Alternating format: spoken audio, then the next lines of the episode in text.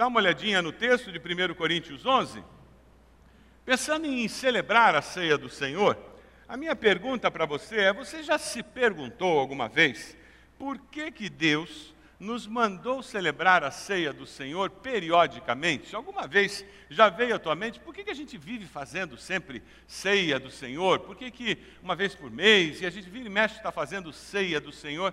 Você já parou para pensar por que isso? Por que, que a gente faz periodicamente a ceia do Senhor? Você já se perguntou? Enquanto eu preparava esse sermão, numa das minhas pastas lá no arquivo, eu encontrei um texto que eu achei interessante, eu queria repartir com vocês. É um texto do Otto Lara Rezende, intitulado Vista Cansada. Talvez você tenha lido em algum momento.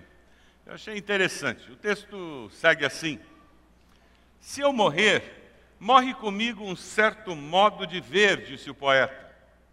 Um poeta é só isso um certo modo de ver. O diabo é que de tanto ver, a gente banaliza o olhar, vê não vendo. Experimente ver pela primeira vez o que você vê todo dia sem ver. Parece fácil, mas não é não. O que nos é familiar já não desperta mais curiosidade. O campo visual da nossa rotina é como um vazio. Você sai todo dia, por exemplo, pela mesma porta.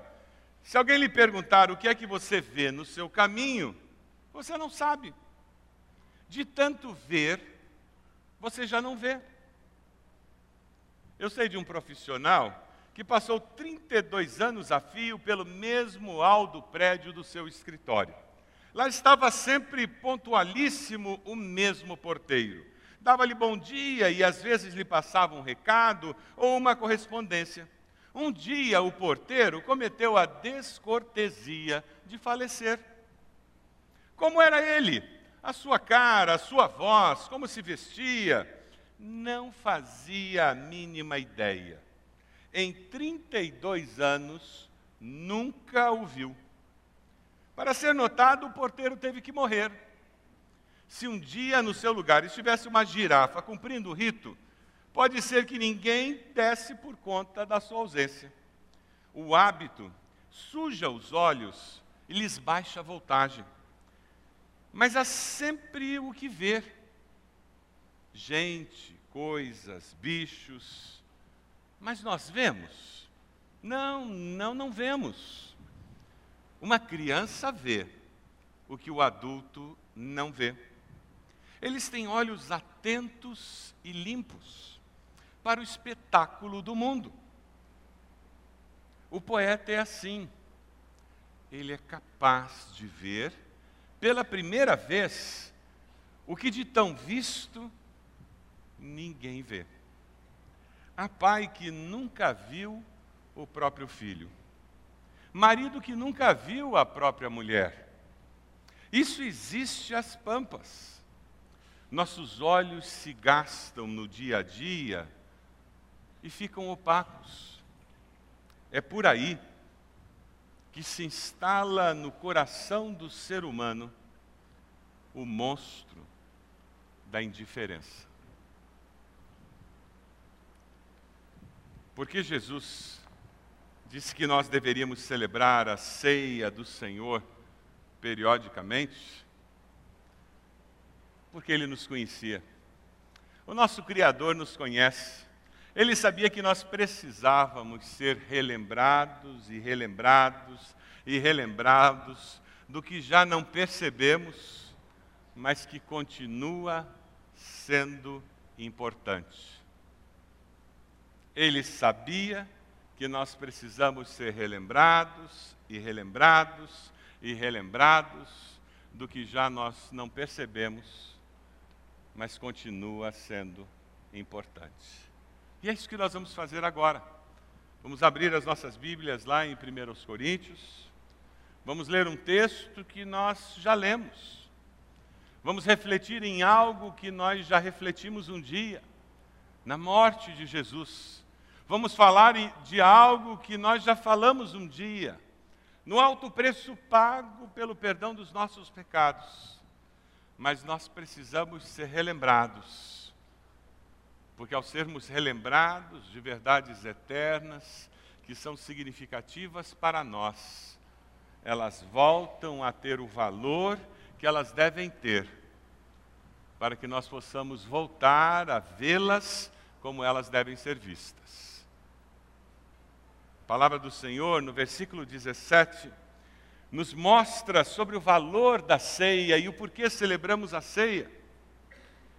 E nos mostra uma realidade complicada que aquela igreja de Corinto vivia. O versículo 17 diz: Entretanto, nisto que lhes vou dizer, não os elogio, pois as reuniões de vocês mais fazem mal do que bem. A ceia de amor, que era para unir, estava causando separação. A ceia do Senhor naquelas comunidades acontecia durante um jantar de comunhão que aqueles crentes faziam. Cada um trazia o que tinha em casa, alguns tinham muito, não eram escravos, outros eram escravos e não tinham nada. Alguns podiam chegar cedo, trazendo muito, outros trabalhavam de sol a sol e não traziam nada. Mas quando juntavam o muito de alguns com o pouco ou nada de outros, eles tinham o suficiente para todos. E em amor eles celebravam a união que Cristo produzia entre eles.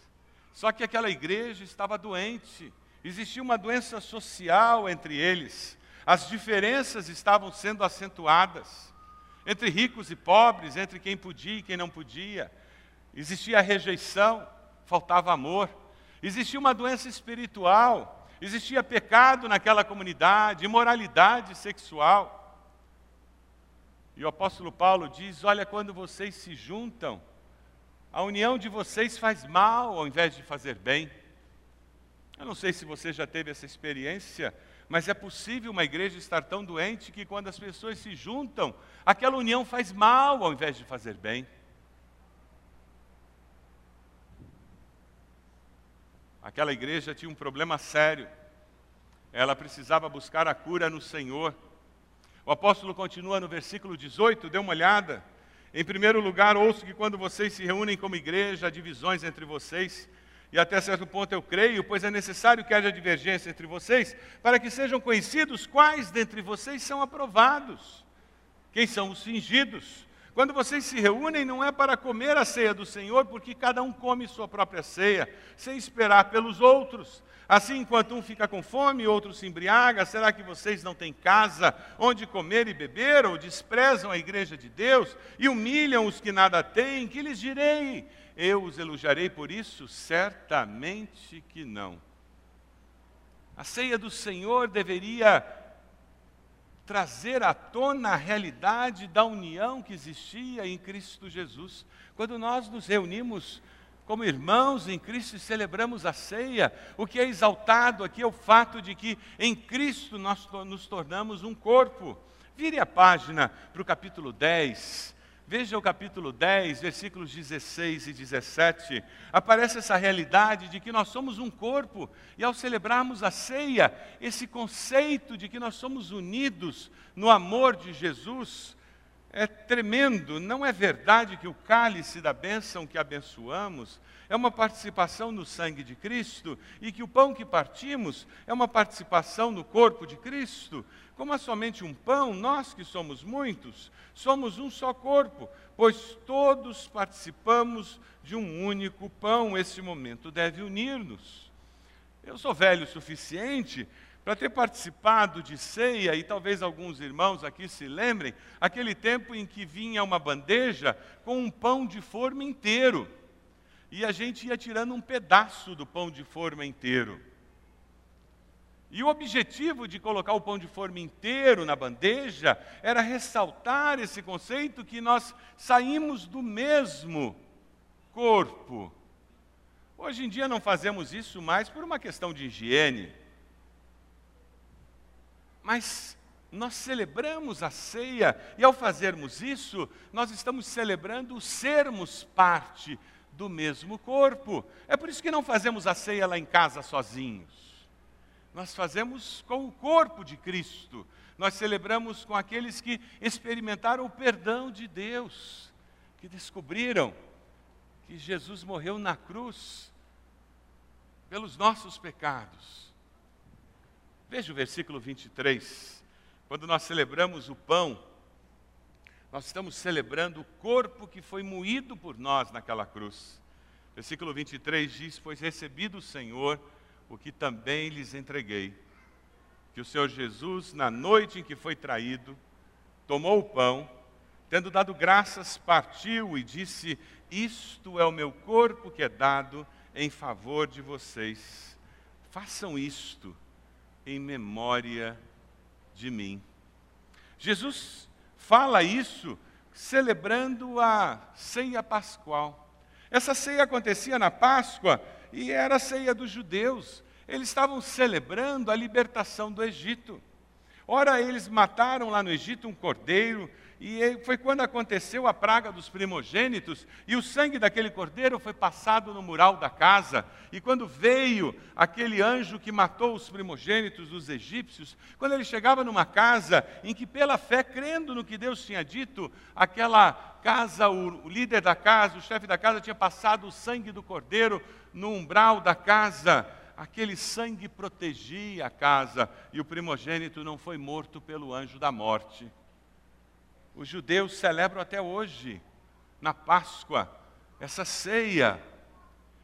E eles celebram a libertação da escravidão, 400 anos. E eles comeram aquele cordeiro, eles celebraram aquela janta e saíram correndo, porque Faraó permitiu que eles fossem embora do Egito. Quando nós vemos Jesus nessa ceia da Páscoa, pegando o pão e dizendo: Isso é o meu corpo que é partido por vós. Ele está dizendo: a libertação que o povo teve da escravidão do Egito, agora vai ser experimentada por vocês libertação do pecado, porque o meu corpo vai ser partido por vocês. Jesus manda, ele dá uma ordem, a ceia é uma ordenança do Senhor para aqueles que experimentam essa libertação do pecado. A ceia não é para qualquer pessoa. Se você está aqui hoje nos visitando, por favor, não se sinta constrangido de pegar o pão, pegar o cálice. Por favor, fique observando o que vai acontecer. Não se sinta constrangido porque você vai pegar um pão e um cálice sem significado. O significado, a bênção de Deus não está nos alimentos, está no coração de quem participa porque o poder sobrenatural acontece no coração de quem já foi perdoado, de quem já foi liberto por Jesus. Nós celebramos a ceia do Senhor porque nós já comemos o pão da vida, o pão sobrenatural de Deus. Vamos ler juntos o texto de João 6,35? Vamos lá. Então, Jesus, na tela, por favor. Vamos lá? Então Jesus declarou: Eu sou o pão da vida.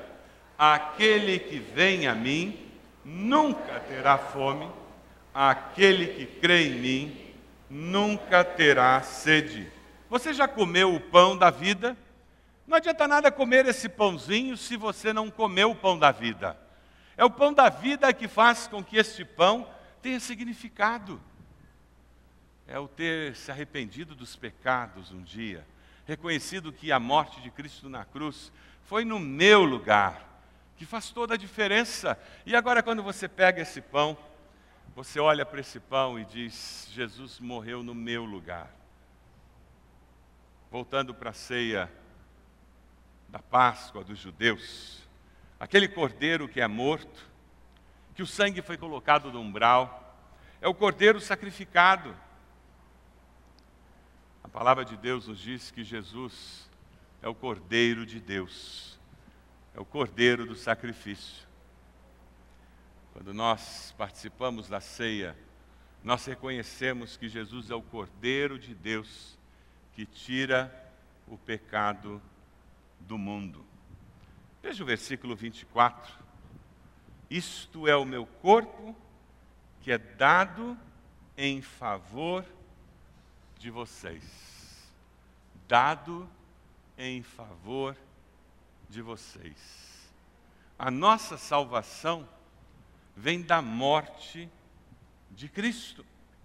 Se alguém aqui pode ter certeza de vida eterna, é porque Cristo morreu naquela cruz. Por favor, mantenha o slide. É porque Cristo morreu naquela cruz. Não é porque eu mereça, não é porque eu tenha feito alguma coisa boa o suficiente para conquistar um lugar no céu. É porque Cristo morreu naquela cruz. Por isso, meus pecados foram apagados, o preço foi pago. É por isso que nós celebramos a ceia para sermos relembrados mais uma vez que nós somos libertos da condenação que pesava sobre nós. Veja lá no 24, ele continua dizendo: façam isso em memória de mim. Nós precisamos repetir e repetir e repetir. Sabe, na Páscoa, nessa ceia que os judeus celebram na Páscoa, a família se reúne. E o mais novo deve perguntar para o mais velho naquela mesa, dizendo: por que, que nós estamos celebrando esta Páscoa, esse jantar? E aquele mais velho, o patriarca presente, aquela é a deixa para que ele responda dizendo: é porque o nosso Deus, o Deus de Abraão, de Isaac e Jacó, respondeu ao pedido do nosso povo e nos libertou da escravidão do Egito. E a partir daí ele conta como Deus agiu, fala das pragas, fala da libertação, da travessia do Mar Vermelho e como o povo, depois de 400 anos de escravidão, foi liberto e levado para a terra prometida. Quando você pega o pão, você está dizendo para você mesmo você está dizendo para as pessoas ao redor, você está dizendo para os principados e potestades do ar, que o Cristo de Deus, o Cordeiro de Deus, que tira o pecado da minha vida, morreu naquela cruz no meu lugar, e o castigo que me traz a paz estava sobre ele. E é por isso que eu estou comendo esse pedaço de pão hoje. E eu faço isso em memória desse Cristo.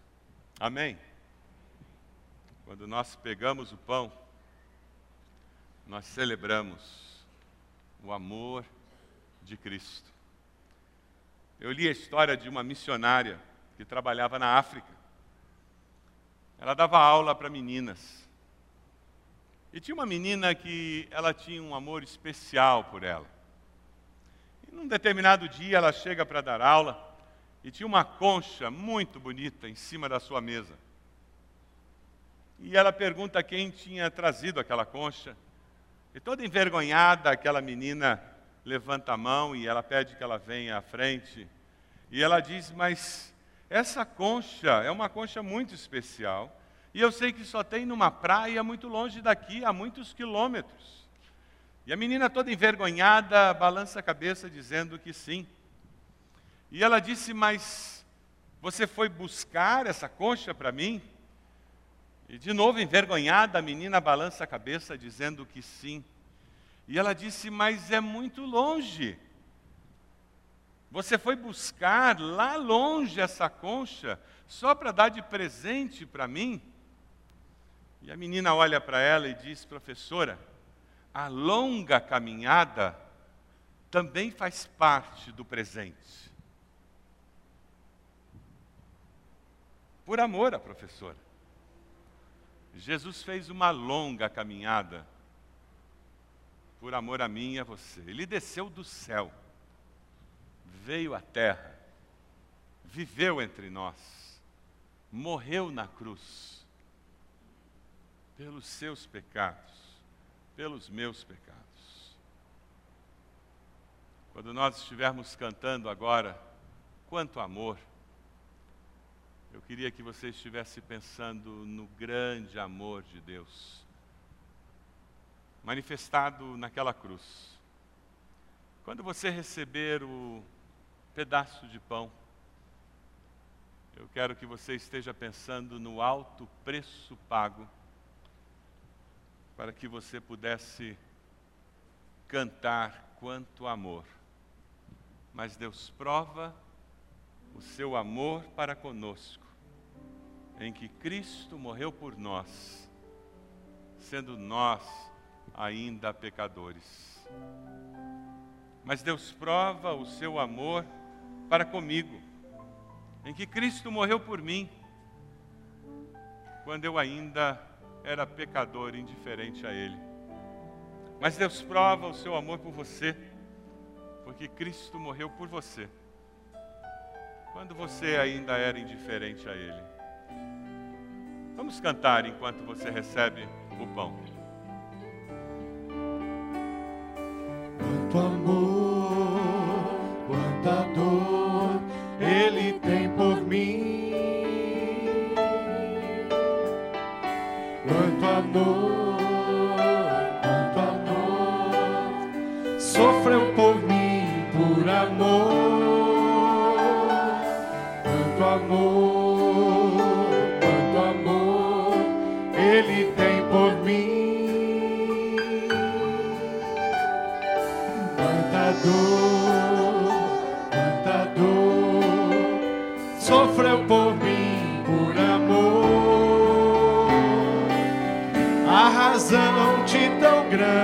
amor foi mostrar que a minha vida tem valor.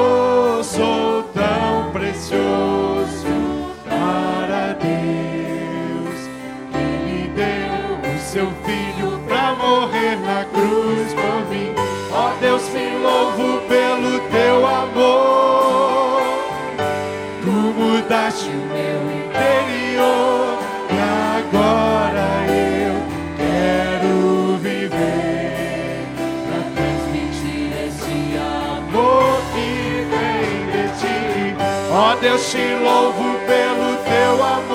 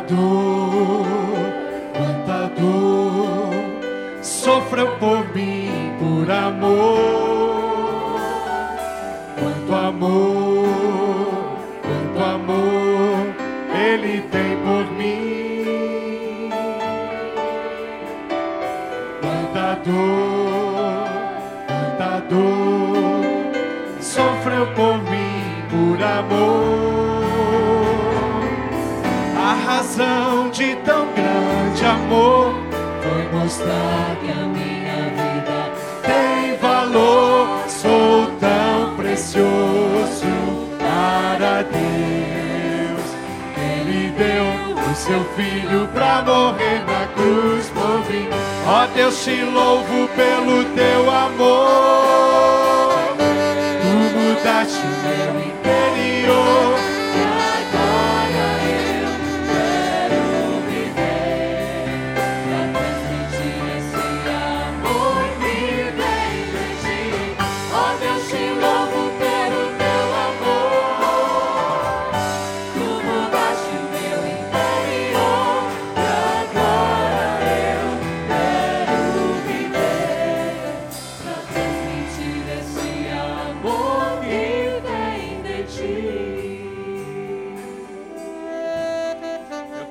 convidar você, queria convidar você a se colocar de joelhos agora, onde você está, se você pode. Momento seu com Deus, momento de contrição. Se você pode colocar-se de joelhos, fique de joelhos onde você está. Momento seu com o Senhor.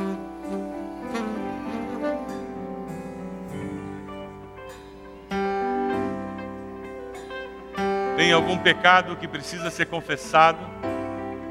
Algo que o Espírito Santo tem trazido à sua memória? Peça perdão a Deus. Jesus morreu por este pecado.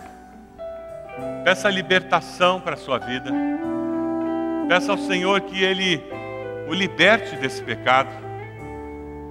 Capacite você para viver diferente. Peça que o Senhor lhe dê vitória, em nome de Jesus. E conhecereis a verdade, e a verdade vos libertará. Essa é a promessa. Jesus Cristo é a verdade. Vá até a cruz agora, segurando esse pedaço de pão.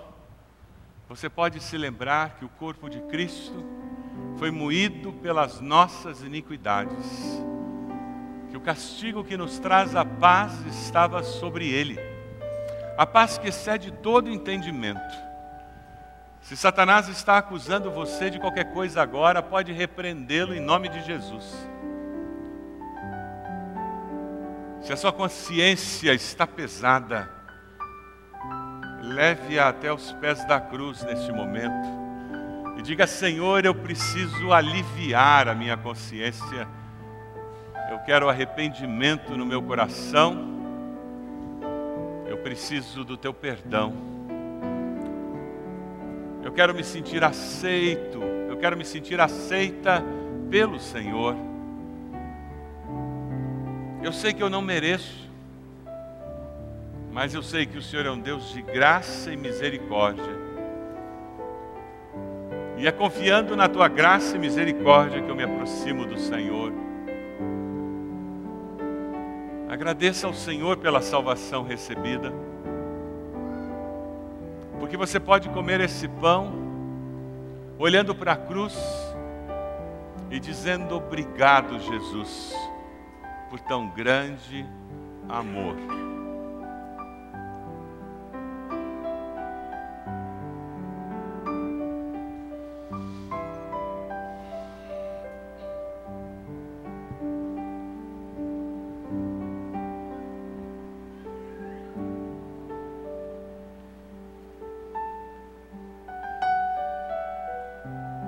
Louvado seja o teu nome, Senhor.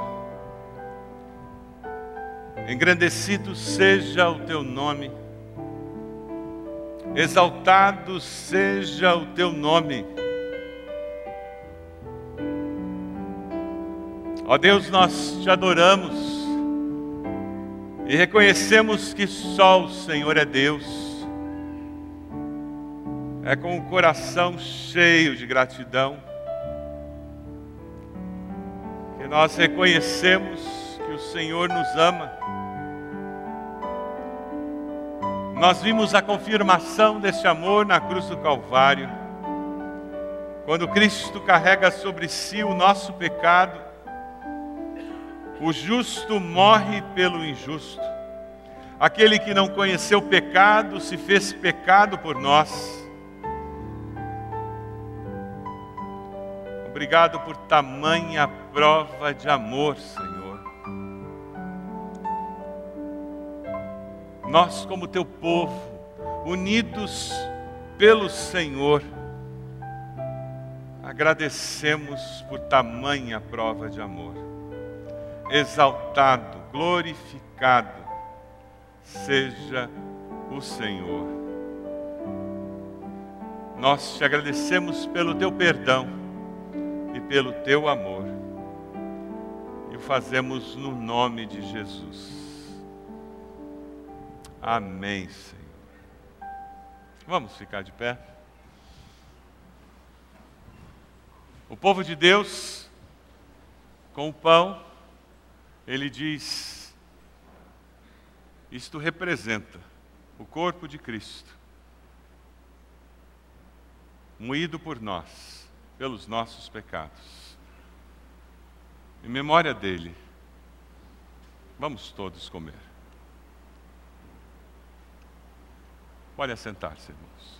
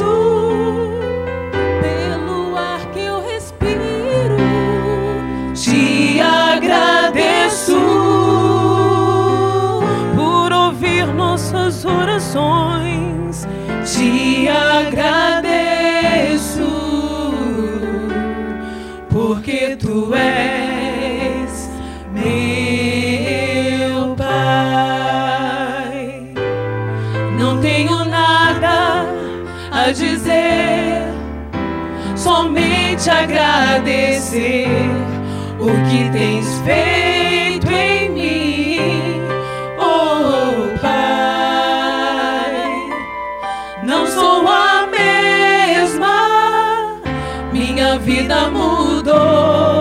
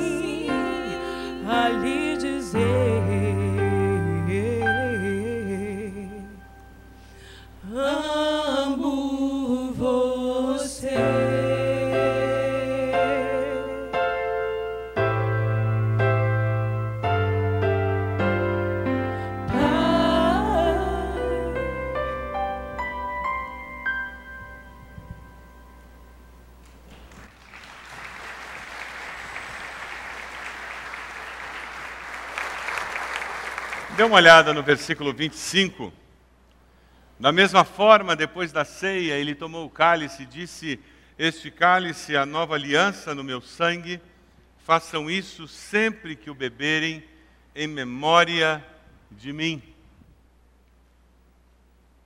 Jesus continua naquela ceia, naquela janta da Páscoa com os discípulos, e agora ele pega o cálice e ele começa a falar sobre o sangue que ele derramaria na cruz, e ele fala sobre nova aliança. Ora, já existia uma aliança de Deus com o povo de Israel, baseada na lei, e ele começa a falar sobre graça, sobre o sangue daquele cordeiro que foi derramado, colocado no beral e que poupa a vida dos primogênitos, e agora tem um sangue que vai ser derramado na cruz, que nos limpa de todo o pecado. É uma nova aliança que é firmada no meu sangue. Quando nós nos arrependemos dos nossos pecados e aceitamos a Cristo como Salvador, um pacto é formado com Deus. Hoje pela manhã nós falávamos sobre o discipulado cristão, sobre o compromisso que nós fazemos ao caminhar com Cristo. E quando nós fazemos um pacto com Cristo, ele leva a coisa séria. E a expectativa dele é que nós levemos a sério. Não é assim o que acontece com um casalzinho de noivos que vai até o altar? A expectativa é que o outro esteja levando aquele casamento tão a sério quanto você, não é mesmo? A expectativa de Deus quando nós nos arrependemos e o aceitamos como Senhor e Salvador é que nós estejamos levando isso a sério. Nós celebramos a ceia do Senhor, nós somos relembrados de que existe um novo pacto, uma nova aliança, um novo caminhar com Ele, baseado em graça, favor e merecido. É por isso que existe sempre a possibilidade de de um novo começo. Filipenses 1,6 é o texto da esperança, dessa nova aliança. Eu estou plenamente certo que aquele que começou a boa obra em vós há de completá-la até o dia de Cristo Jesus. Deus nunca, nunca desistirá de você. Amém? Não interessa o que você pense, não interessa o que você faça, não interessa o que você queira fazer. Deus sempre estará olhando para você com um coração cheio de graça e de misericórdia. Sempre estará olhando para você e dizendo: Eu sei o potencial que você tem, porque fui eu que colocou, quem colocou lá. Eu sei o que você pode vir a ser por meio do agir do meu espírito em você. É por isso que eu não vou desistir de você. Quando nós celebramos a ceia, nós celebramos esse pacto. Você pode, em algum momento, quebrar esse pacto. Deus não o quebrará. E Deus sempre estará à espera. Porque um coração arrependido, Deus nunca desprezará. Por isso que nós precisamos celebrar a ceia do Senhor. No versículo 26, nós descobrimos que com a ceia, quando nós comemos deste pão e bebemos deste cálice, nós anunciamos, anunciamos o quê? A morte do Senhor, até que ele venha. A ceia, o batismo, é um testemunho. Um testemunho do poder do Evangelho para transformar vidas, para dar uma nova vida a todo aquele que nele crê. E dos versículos 27 em diante, o apóstolo Paulo volta a nos alertar para alguns perigos. Portanto, todo aquele que comer o pão, beber o cálice do Senhor indignamente será culpado de pecar contra o corpo e o sangue do Senhor. Examine-se cada um a si mesmo e então coma do pão e beba do cálice, pois quem come e bebe sem discernir o corpo do Senhor, come e bebe para sua própria condenação. Por isso, entre vocês muitos fracos e doentes, e vários já dormiram. Mas se nós tivéssemos o cuidado de examinar a nós mesmos, não receberíamos juízo, quando, porém, somos julgados pelo Senhor, estamos sendo disciplinados para que não sejamos condenados com o mundo. Portanto, meus irmãos, quando vocês se reunirem para comer, esperem uns pelos outros. Se alguém estiver com fome, come em casa, para que quando vocês se reunirem, isso não resulte em condenação. Quanto ao mais, quando eu for, lhes darei instruções. O apóstolo Paulo está preocupado com o fato da leviandade daqueles irmãos, de não se examinarem, não cuidarem do seu próprio coração. É por isso que nós falamos tanto da necessidade de todos os dias você abrir a Bíblia, você gastar algum tempo com Deus, você gastar algum tempo de joelhos diante de Deus, dizendo: Deus, sonda-me, sonda-me, ó Deus, e vê se há em mim algum caminho mau e guia-me pelo caminho eterno. Nós precisamos disso porque enganoso é o coração. Se nós bobearmos, o nosso coração dá um nó na nossa mente e nos desvia dos caminhos de Deus. Diariamente nós precisamos buscar a Deus. Diariamente precisamos nos expor ao espelho da alma, que é a palavra de Deus. Diariamente precisamos examinar o nosso coração para garantir que ele não nos engane. Nós precisamos do corpo, do corpo de Cristo para nos ajudar, para que nós não venhamos a nos afastar. Você tem alguém na sua vida que teria liberdade de alertá-lo caso você estivesse se desviando do caminho do Senhor? Ou talvez melhor seria perguntar: você tem dado liberdade a alguém para que essa pessoa possa alertá-lo caso você esteja se desviando dos caminhos do Senhor. Muitos não, não se dão ao direito, não têm relacionamentos significativos com ninguém. Eu já ouvi alguém dizer, pastor, esse negócio de célula não funciona. Frequentei durante algum tempo uma célula, não fez nenhuma diferença na minha vida. Claro, aquela pessoa foi à célula como ela vai num clube social. Eu já fui em algumas células que têm menos intimidade do que, do que bar, bar da esquina. Você junta três bêbados, eles às vezes têm mais intimidade do que muita célula que eu já fui. Porque bebum fala da coisa da alma, do coração. Eles estão bêbados. E tem célula que o pedido de oração é assim: eu quero que orem por um problema que eu estou enfrentando. Aí faz aquela cara de planta. Porque eu não quero me expor, entende? Em algum lugar você tem que se expor, meu irmão. Alguém tem que saber da dor da tua alma. Porque se ninguém vai poder te ajudar. É claro que você não pode se abrir com todo mundo, em todo lugar, o tempo todo. É óbvio. Você não vai resolver teus problemas conjugais na célula falando para todo mundo que a minha mulher é isso, aquilo, por favor. Você quer falar da tua esposa ou do teu esposo, fala para o líder, fala em particular procura um dos pastores, procura um líder espiritual. Mas existe muita coisa que pode ser compartilhada e que irmãos na célula podem te apoiar, te ajudar. Examine-se a si mesmo. Por isso que nós precisamos ter líderes espirituais sobre a nossa vida, que sejam pessoas que nós podemos recorrer, Pessoas que, ao perceber que estamos nos afastando dos caminhos do Senhor, podem nos repreender. Por isso que precisamos de companheiros na fé. Pessoas que caminham do nosso lado, irmãos, aqueles mais chegados, que às vezes não são parentes de sangue, mas são mais chegados do que parentes de sangue. Gente que ora com a gente, gente que briga com a gente, que dá bronca na gente. Você tem gente assim? Se você não tem, eu quero desafiar você a sair hoje daqui dizendo: Deus, me arruma gente assim na minha vida, eu preciso eu preciso. Nós celebramos a ceia do Senhor para nos lembrarmos que nós somos corpo e nós precisamos uns dos outros. Olha para o lado, você precisa dessas pessoas. Nós precisamos uns dos outros, até para se implicar de vez em quando, até para cismar um com o outro de vez em quando, mas também para amar um ao outro, para ser abraçado, para ajudar um ao outro, para orar um pelo outro. Que coisa linda o corpo de Cristo.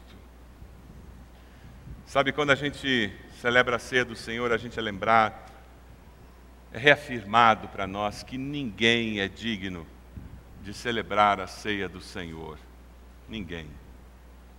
Mas sabe, a coisa mais linda que existe é que ao celebrar a ceia do Senhor, nós também somos lembrados que a nova aliança, que é baseada na graça de Deus, no favor imerecido, ela faz com que em Cristo nós sejamos feitos dignos de participar da ceia. É. Você vai tomar o cálice, você comer o pão, por causa de Jesus. Por causa de Jesus, nós vamos comer os elementos. Por causa de Jesus, nós somos família de Deus, povo de Deus. É por causa dele. É muito amor. É um poder incrível, sobrenatural de Deus que nos une, que nos faz corpo, família de Deus. É lindo demais. Se você tem ficado de fora desse viver como corpo, eu te desafio a vir para dentro. Eu te desafio a se deixar amar e amar. Eu te desafio a se expor e abençoar. Eu te desafio a ajudar e a se deixar ajudar. Se a sua célula, o pessoal tem vocação para planta, eu quero propor a você que essa semana você no começo diga para o líder: vamos começar orando de joelho, gente. Oração de joelhos quebra. Sabe, é veneno para a planta. Quando a gente ora de joelho, a gente vira gente. Sabe? Mata tudo quanto é planta e a gente vira gente. Porque daí a gente começa a olhar para a grandeza de Deus. Acaba a religiosidade.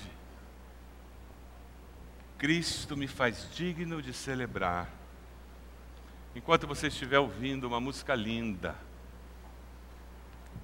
eu queria que você estivesse orando, dizendo: Deus, esse sangue que me limpa do meu pecado, que me dá esperança, esse sangue que me dá certeza de vida, que renova dentro de mim essa certeza de que eu sou aceito, esse sangue que me faz acreditar que existem milagres por aí. Eu vou celebrar isso com meus irmãos. Deixe Deus ministrar o seu coração. Use esse tempo para orar. Receba o cálice e continue orando. Tempo de Deus com você.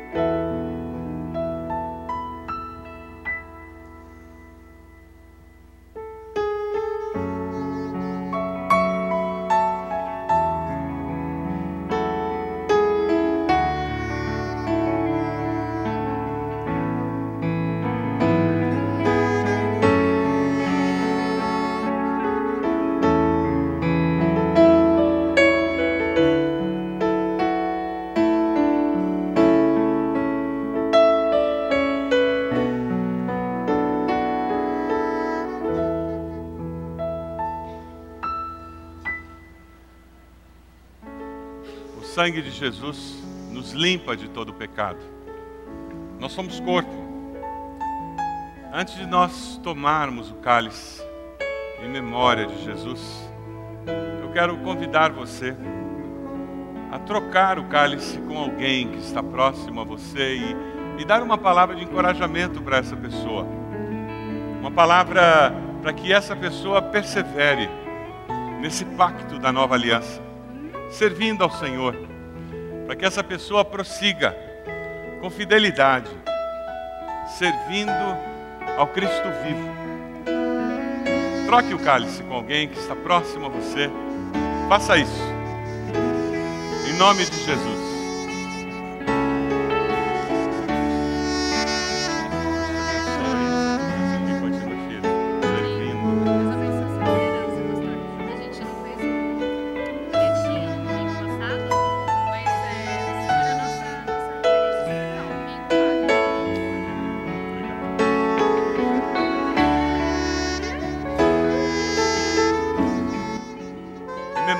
Senhor, vamos tomar todos juntos?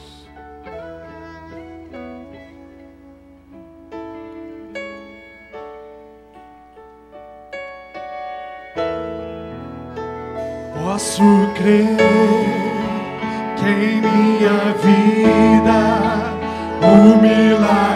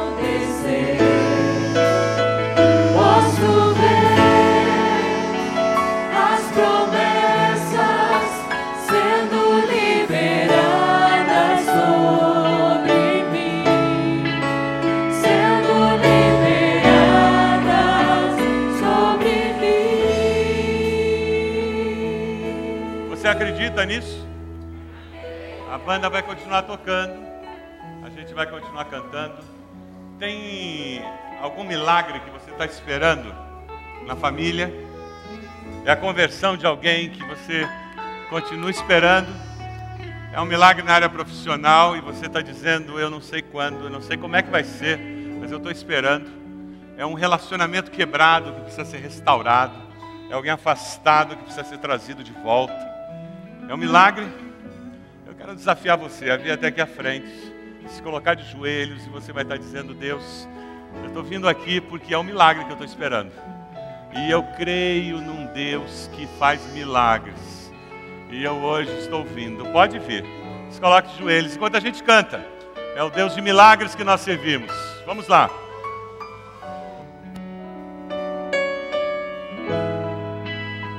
Posso crer em minha vida, o milagre vai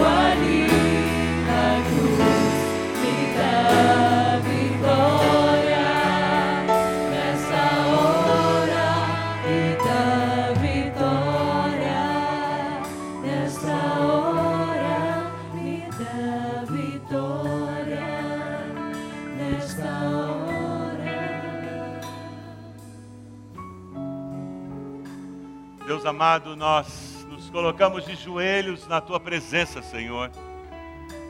E nos aproximamos do Senhor confiando na tua graça, na tua misericórdia.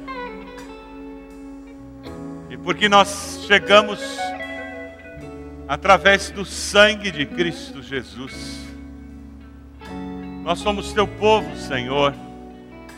Nós confiamos no milagre porque o Senhor é o Deus de milagres. O Senhor faz milagres, ó Deus, através das coisas simples da vida. E o Senhor faz milagres intervindo de forma sobrenatural, surpreendente. Seja lá como for, ó Deus, faz esse milagre em nós. Faz esse milagre nessas pessoas que nós estamos colocando diante do Senhor. Ó Deus, quebra aquele coração endurecido, traz de volta aquele afastado, converte aquele que ainda não descobriu o quanto o Senhor o ama.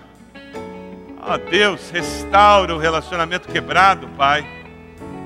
Age na vida profissional. Faz um milagre na família, Pai. Deus, o Senhor conhece o pedido que vai em cada coração, o anseio de cada alma. O nosso pedido é: Deus, faz um milagre, Pai. Nos surpreenda com teu mover em nós e através de nós. Nós queremos ser resposta do Senhor. Nós queremos ser bênção. Ó Deus, nós somos teu povo. Te agradecemos por podermos celebrar a ceia do Senhor, como celebramos hoje. Nos leve daqui, Senhor, com essa certeza do amor do Senhor, Deus Pai, certeza da graça do Senhor Jesus, certeza das consolações do Teu Santo Espírito. Ó Deus, nós pedimos que o Senhor nos acompanhe. Esteja assim com todo o teu povo hoje e sempre. Amém, Senhor. Amém. Amém. Um abraço na pessoa que está do seu lado. Em nome de Jesus. Um abraço abençoador. De alguém redimido, lavado pelo sangue de Jesus.